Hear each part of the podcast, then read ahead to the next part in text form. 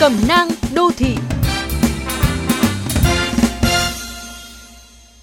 Một buổi chiều cuối năm mưa phùn gió bấc, ngôi làng nhỏ ven sông rúng động bởi thông tin thầy giáo Minh bị tai nạn qua đời. 24 tuổi, mới tốt nghiệp, vừa được biên chế tại một trường cấp 2 khác huyện.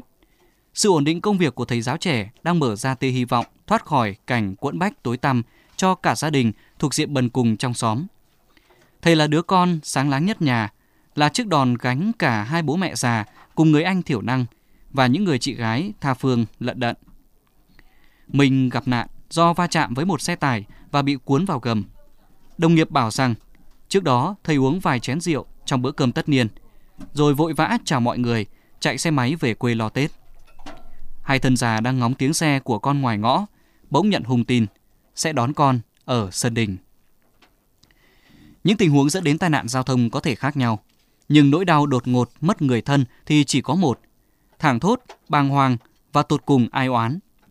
Một tích tắc để xảy ra tai nạn, nhưng 5 năm, 10 năm sau, nỗi thổn thức vẫn chưa thể nguôi ngoài.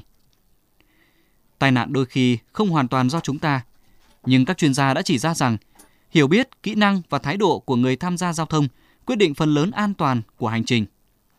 Chỉ khi tham gia giao thông bằng kiến thức vững vàng về pháp luật liên quan đến trật tự an toàn giao thông, bằng kỹ năng lái xe được rèn luyện nghiêm túc và thường xuyên, bằng thái độ tôn trọng pháp luật, trân trọng tính mạng của mình và của mọi người, thì các nguy cơ tai nạn giao thông mới được giảm thiểu.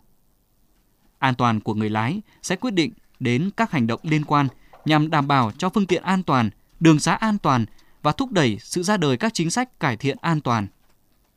Nhưng không chỉ bình an cho mình, chúng ta còn mong chờ và có trách nhiệm với bình an của gia đình, người thân, bạn hữu. Đừng vội mua xe cho con, ngay cả khi nhà có điều kiện. Đừng để vợ hoặc chồng ngồi lên ghế lái khi đã có hơi men. Đừng cho bạn mượn xe khi lăn tăn người đó không quen lái. Bạn nhận thức đúng đắn, bạn có hiểu biết và kỹ năng giao thông. Hãy tích cực truyền miệng, sang tai những điều đó cho mọi người xung quanh. An toàn trong tay bạn, hãy giữ gìn bằng sự sáng suốt và tất cả yêu thương. Bởi một khi đã đánh rơi thì đổ tại trời hay tại người cũng đều quá muộn.